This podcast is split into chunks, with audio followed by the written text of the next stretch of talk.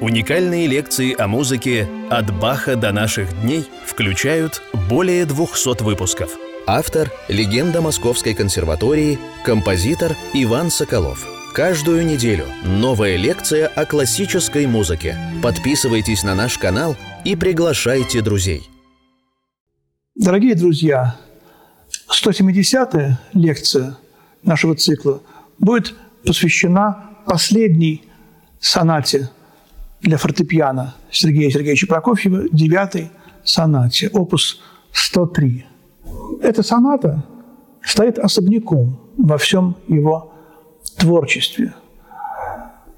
Она написана уже после вот этой знаменитой триады, шестая, седьмая, восьмая, через несколько лет, в 1947 году, после окончания войны, она очень сильно отличается от виртуозности, от мощи, от размаха, от технической трудности этих трех сонат. Она камерная, она отдельная, она особая. Как бы он говорил, соната не для большого зала консерватории. Это вот Рихтер вспоминает – Прокофьев очень полюбил фортепианное творчество Рихтера. Этого человека полюбил. И Рихтер вспоминал о том, как э, в какой-то момент Прокофьев пригласил его на дачу на Никольную гору, чтобы сыграть там ему свою новую девятую сонату, опус 103, которая была ему посвящена. Прокофьев ему сказал, вот эта соната не для большого зала, так значительно на меня посмотрел. То есть не ждите от этого возможности, так сказать, пленить полторы тысячи людей каким-то своим виртуозным искусством, мощью, фортиссимо, выносливостью. Здесь от вас потребуется глубина, тишина, философские размышления, искусство взять слушателя чем-то другим, чем гром, треск, блеск и шум. Прокофьев понял, что у Рихтера этих качеств тоже очень много. И именно это то, что в поздние годы искусство Рихтера фортепианного особенно расцвело. А вот в ранние годы как бы тоже было, но еще не так мощно. Рихтер потом стал называть эту сонату девятую соната доместика, домашняя соната. И говорил, чем больше я ее играю, тем больше она мне нравится, чем больше я нахожу скрытых красот в ней. Прокофьев болел, э, и когда была премьера этой сонаты, он не смог попасть в зал. Врачи запретили ему выходить из дома, у него были тяжелые приступы гипертонии – он слышал эту сонату, правда, на премьере э, по телефону. Сделали какую-то телефонную связь с этим залом. Доместика, так называется симфония Штра... Рихарда Штрауса, симфония доместика, домашняя симфония. И вот домашняя соната. Но, конечно, я бы сказал, тут еще какие-то есть, э, кроме домашности, моменты в этой музыке очень начинается, я вам сейчас сыграю, много ассоциаций, и с, какие-то, с какой-то паваной гальярдой, средневековыми танцами, какими-то какого-нибудь Кабессона, испанского композитора. И э, особенно ассоциация с э, у Камелька, январь из цикла Чайковского «Времена года».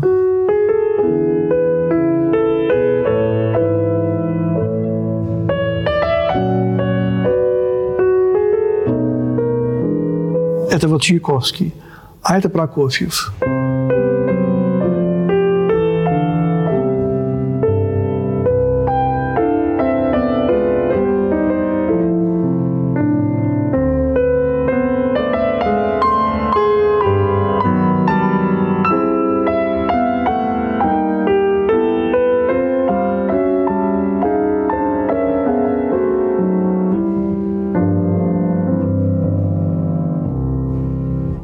Опять почти белый лад, излюбленный Прокофьевым белый лад, зима. Но в этот белый лад время от времени вторгаются черненькие нотки. Вот смотрите. Соль бемоль. А потом очень долго не будет ничего.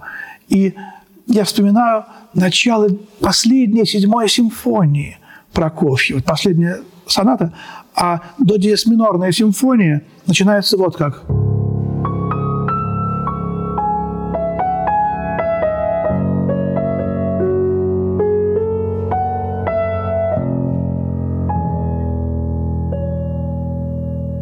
тоже абсолютная диатоника. Мы как будто забыли, что это современный композитор, но все-таки вот это вот фа диез, и вдруг в басу такой какой-то фабикар. Удивительно.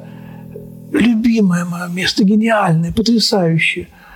За этот фабикар я готов э, отдать как говорил Николай Павлович Станишевский, готов сапоги отдать за этот фабрикар.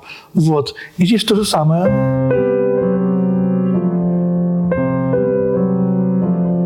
Вот. И эти хроматизмы прокофьевские, белый лад. Опять вспомним Бориса Пастернака, с которым мы подружились, когда позднего Прокофьева разбираем. После в йоге. После угомонившейся в йоге наступает в округе покой. Я прислушиваюсь на досуге к голосам детворы за рекой. Я, наверное, не прав, я ошибся, я ослеп, я лишился ума. Белой женщиной мертвой из гипса на земь падает навсничь зима. Небо сверху любуется лепкой мертвых крепко придавленных век. Все в снегу, двор и каждая щепка, и на дереве каждый побег. Лед реки, переезд и платформа, лес и рельсы, и насыпь, и ров отлились в безупречные формы, без неровностей и без углов. Ночью, сном не успевший забыться, в просветление вскочивши с софы, целый мир уложить на страницы, уместиться в границах строфы. Как изваяны пни и коряги, и густы на речном берегу, море крыш возвести на бумаге, целый мир, целый город в снегу. Вот это вдруг поразительное пятое четверостишье.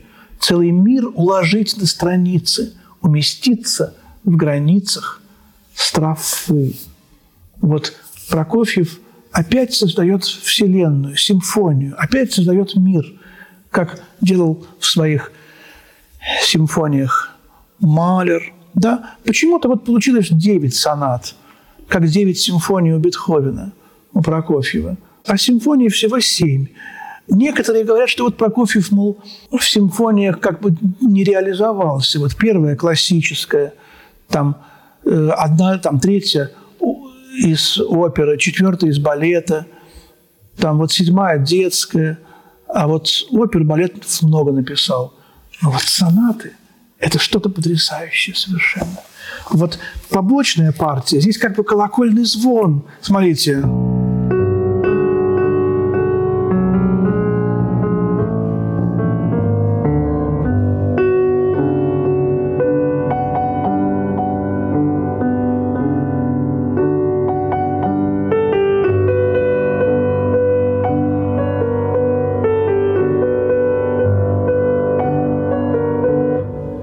прочел стихотворение о зиме после вьюги Пастернака.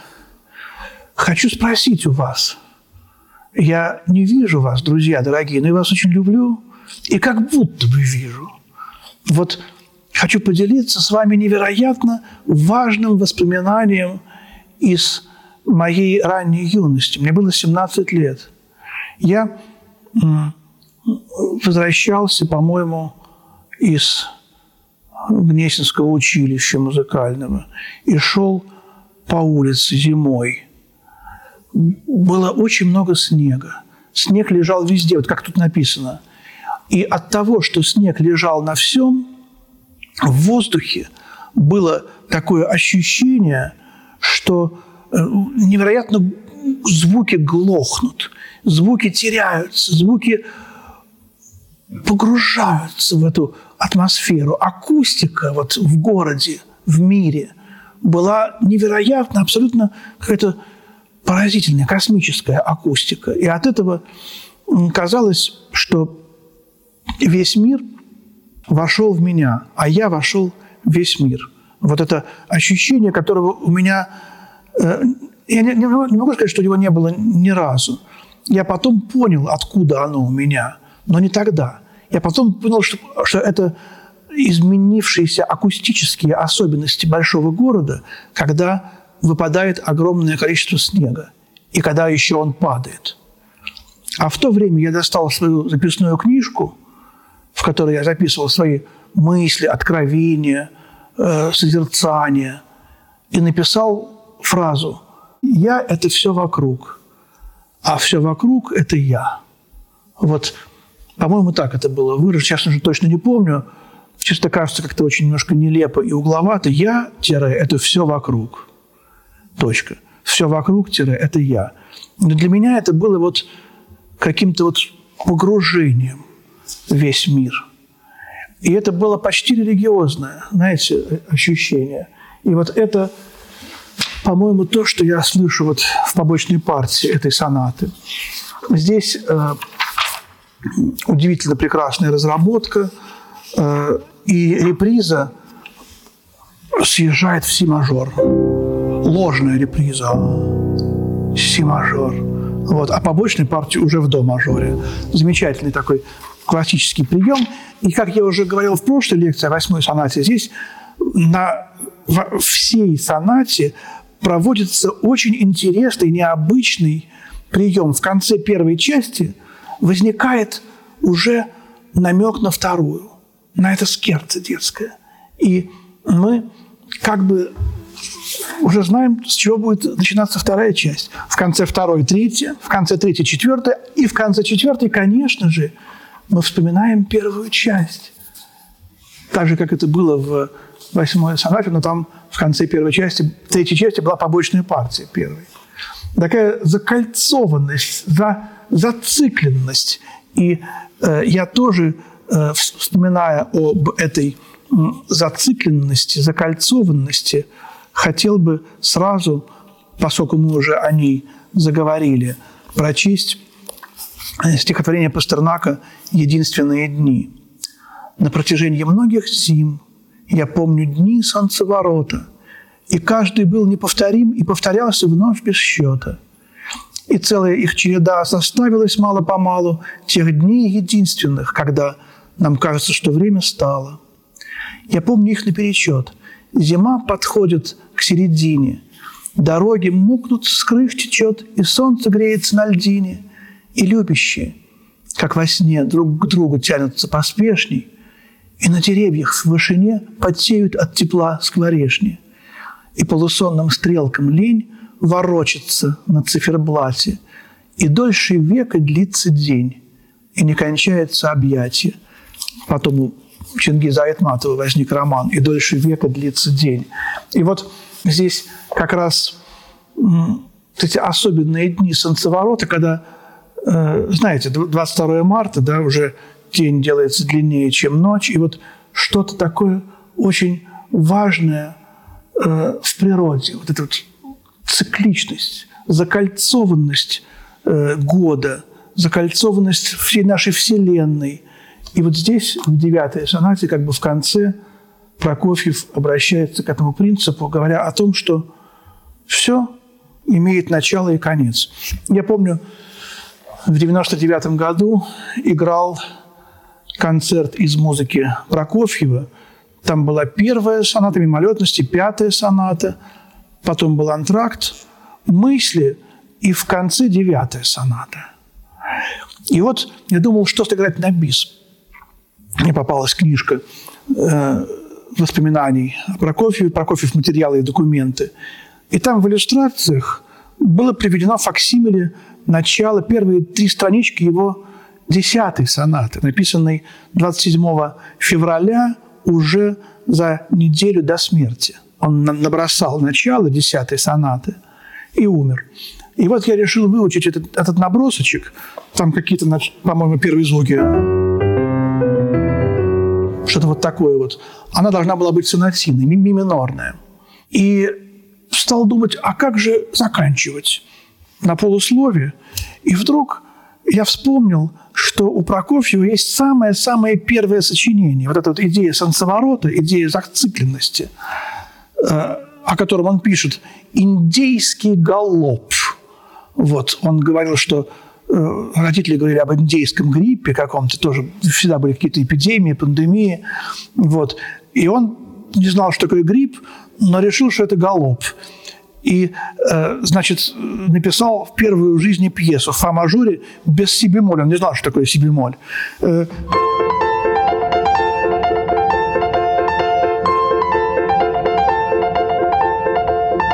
что-то, может быть, я сейчас не, не точно процитировал, но вот что-то вот такое.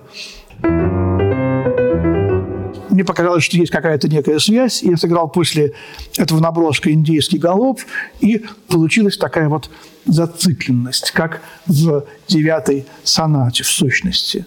Вот. Давайте послушаем первую часть, а потом поговорим о второй.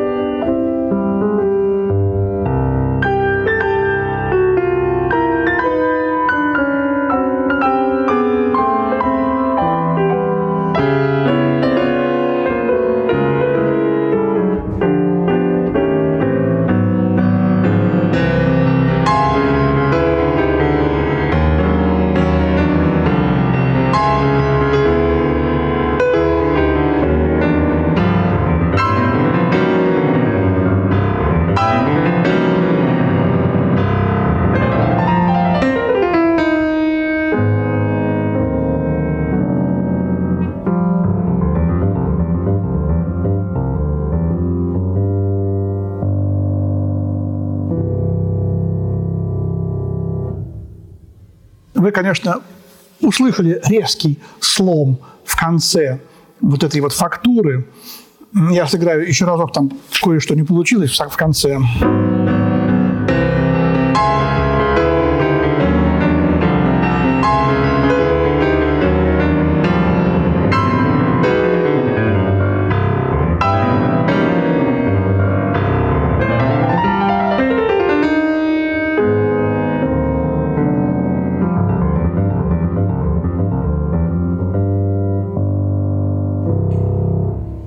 Эти пассажи, с них начнется вторая часть.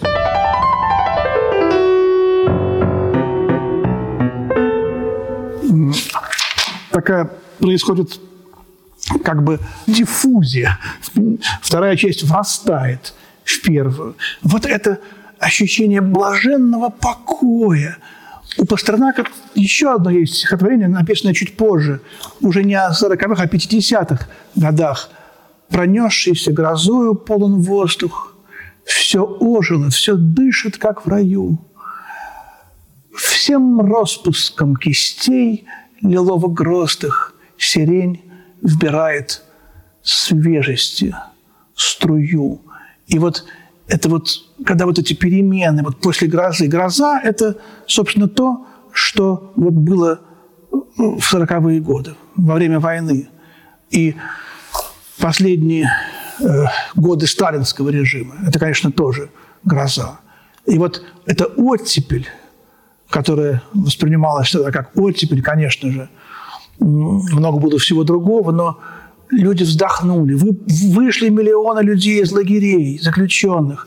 Много было реабилитированных. Много разрешалось. Конкурс Чайковского, фестиваль молодежи и студентов.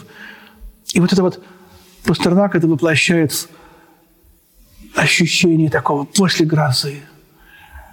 Последние капли дождя, сирень пахнет, конец мая, июнь. И вот это именно то, что здесь тоже у Прокофьева. Отгремела война, окопы заросли травой, очень много коллег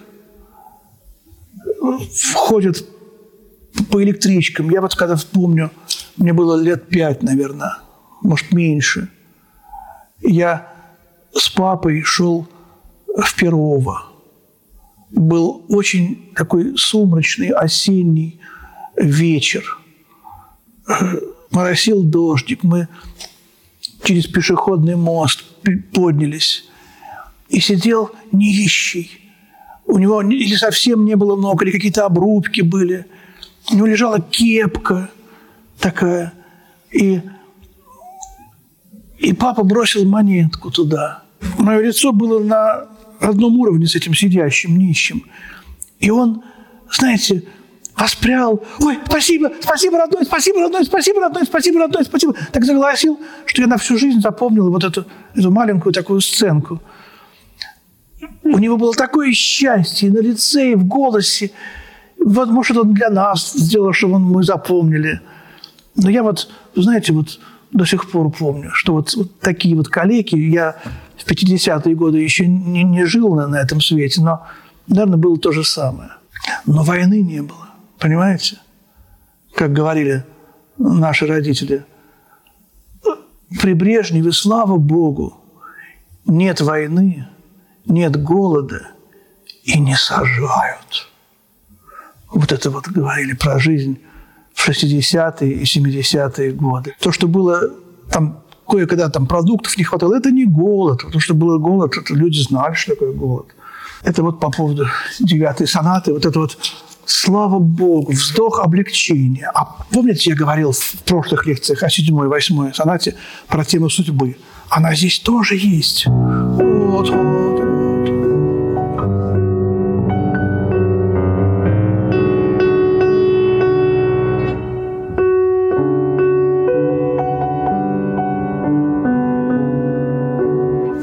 Помните,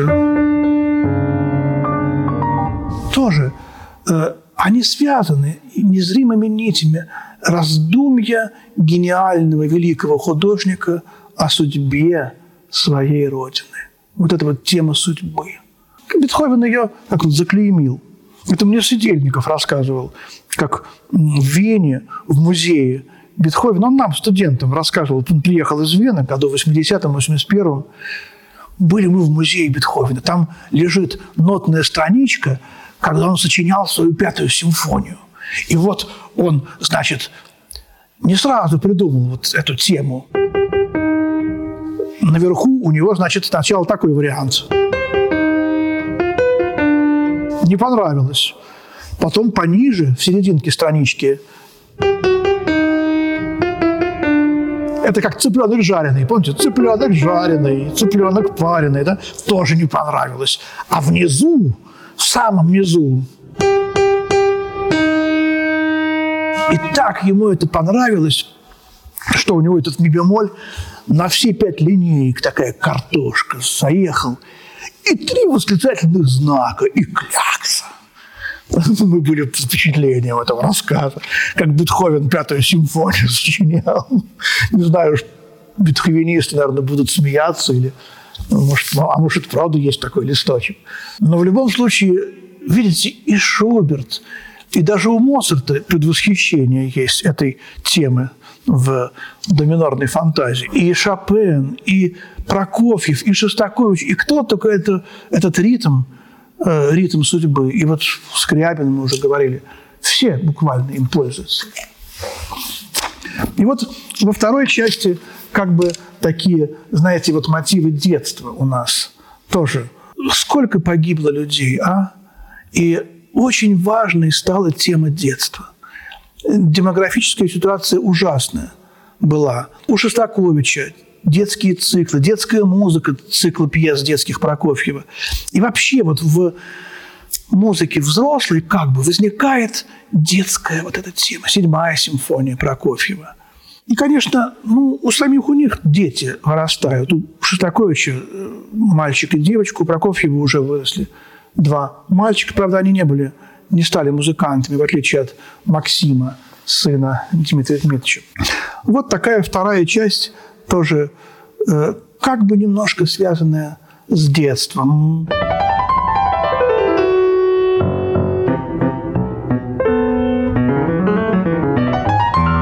Я, я ее, э, пожалуй, все-таки не буду, не буду играть целиком, потому что здесь есть очень милая такая серединка, типа инвенции.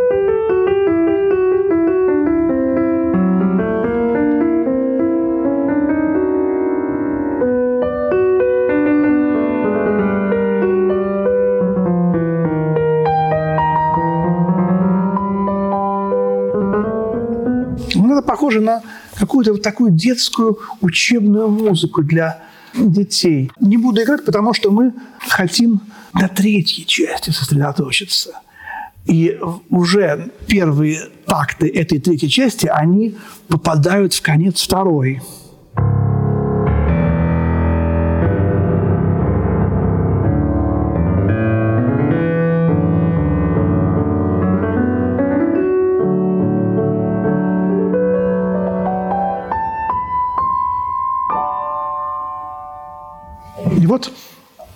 Третья часть у меня лично вызывает ассоциации, не знаю, последний балет Прокофьева «Каменный цветок». Он не успел его полностью завершить, а сама идея, вы знаете, конечно, Бажов, советский сказочник, удивительная фигура. Он писал сказки, сочиняя их сам. Ведь сказку должен сочинять народ – коллективное, так сказать, э, сознание. А сказки Бажова невероятно э, народные. Как будто бы они сочинены душой народа. И вот этот каменный цветок, вы знаете, подземная красота. Красота, ушедшая под землю от вот этого э, зла, которое э, царит наверху, на земле. Под землей должен быть ад, да? Красота должна быть наверху, на небесах. А тут красота в эти в скалы ушла. Вот она идея. И вы знаете, Прокофьев удивительно нашел эту идею для своего балета. И что удивительно мне напоминает э, вообще идея каменного цветка, как ни странно, вы сейчас будете смеяться, 12 станций кольцевой э, линии московского метро, которые именно вот в это время, э, в 30-е, 40-е, особенно в 50-е годы создаются. И особенно станция Новослободская с этими витражами, с разноцветными стеклами. Вот Новослободская, которая кстати, закончена в 1952 году, последние годы жизни Прокофьева, и работа над каменным цветком, для меня это абсолютно связано. Там даже есть такой витраж, на котором сидит пианист и что-то играет такое. Я очень люблю этот витраж на станции метро Новослободская. Я любил в детстве ходить на эту станцию, всегда очень просил проехать мимо нее и хоть на секундочку выйти на пару минут, посмотреть на эти витражи. И вот эта красота балета Прокофьева «Каменный цветок», красота э, подземных немножко каких-то тусклых, но разноцветных драгоценных камней. Она есть и в балете, и вот в этой третьей части девятой сонаты. Вот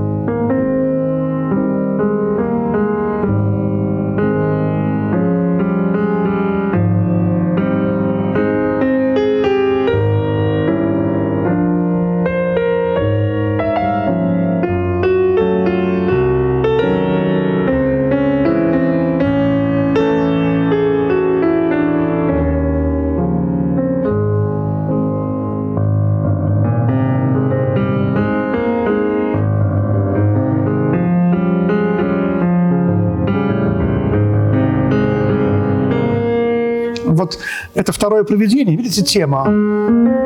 А дальше...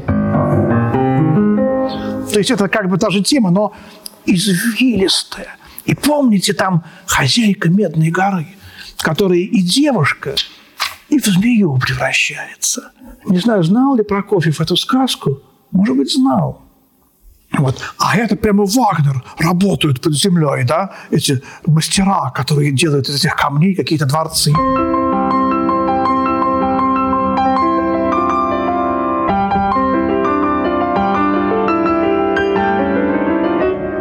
Про это место есть рассказ Нигауза, как Рихтер играл ему девятую сонату. Нигауз говорит, как тебе здорово это место выходит. А я его играл подряд три часа. Говорит Рихтер, у которого все вообще всегда получается с листа. Подряд три часа играть одно и то же место. Трудное. Вот эта мистика этой сказки гениальной «Хозяйка Медной горы», она, мне кажется, в третьей части здесь, безусловно, присутствует. Удивительный конец этой части.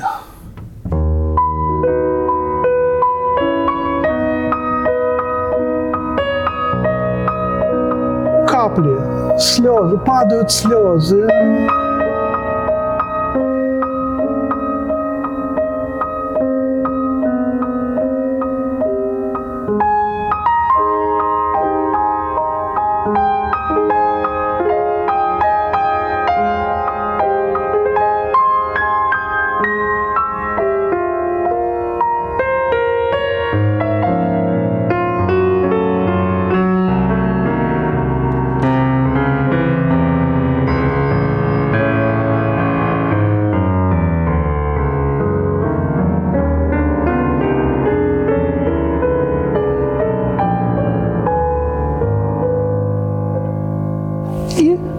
Помните, финал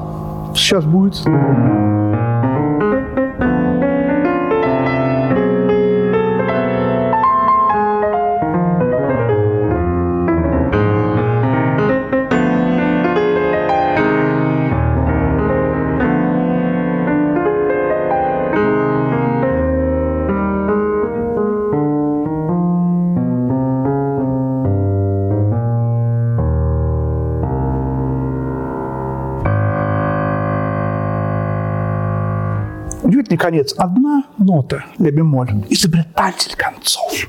Низкая арфа, соло, может быть. Какие-то инструментальные э, идеи. А финал – детство. Вот эти вот те самые дети, я прислушиваюсь на досуге к голосам детворы за рекой. Здравствуй, племя молодое и незнакомое. Это пушкинские слова, которые говорят о том же. Пушкину было всего 37 лет, когда он умер, но он ощущал себя как бы вот уже стариком и как бы говорил, вот я не понимаю вот эту молодежь, да.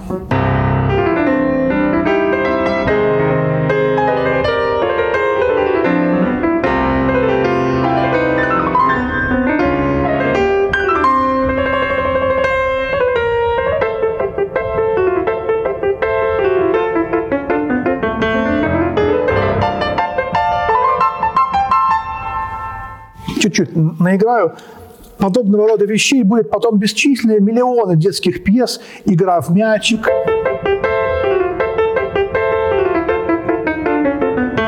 Такая фактура. Э, самая-самая такая вот... Э, но начал это Прокофьев. Вот побочная партия тоже. Как будто бы это музыка о детстве.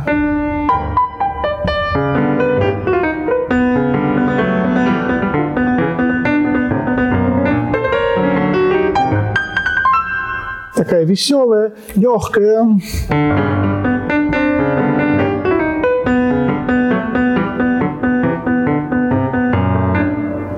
Вот. И, как я уже сказал, э, в конце этой сонаты происходит возвращение.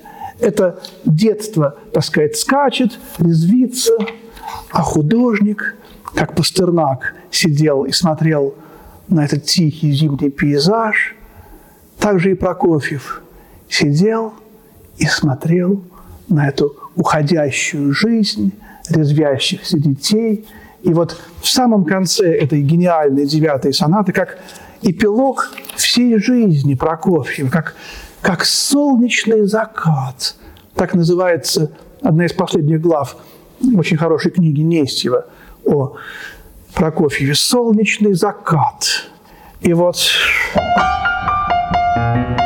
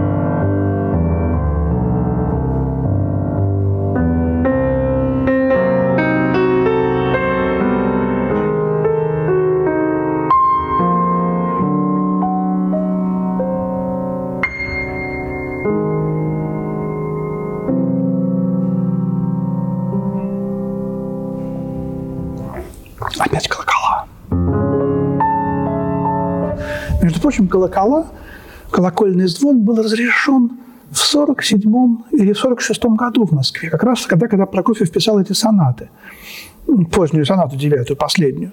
И, может быть, здесь колокол, колоколов много и в других сонатах, но здесь особенно мы, эти прощальные колокола, Прокофьев пишет издали, вот в этом божественном месте, да лонтано.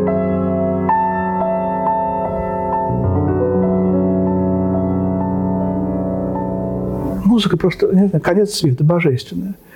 Я рад, что мы на этой божественной ноте заканчиваем нашу лекцию о музыке Сергея Сергеевича Прокофьева, о его девятой сонате. И получилось, что мы э, заканчиваем весь большой блок лекций о Прокофьеве. У нас были ранние произведения мимолетности. У нас были мысли, вещи в себе, и все девять сонат. Ну что ж, а за Прокофьевым идет Шостакович. Вот. И следующая наша лекция будет называться «Прокофьев и Шестакович». Потому что это очень родственные фигуры. Спасибо, дорогие друзья. Всего доброго и до свидания.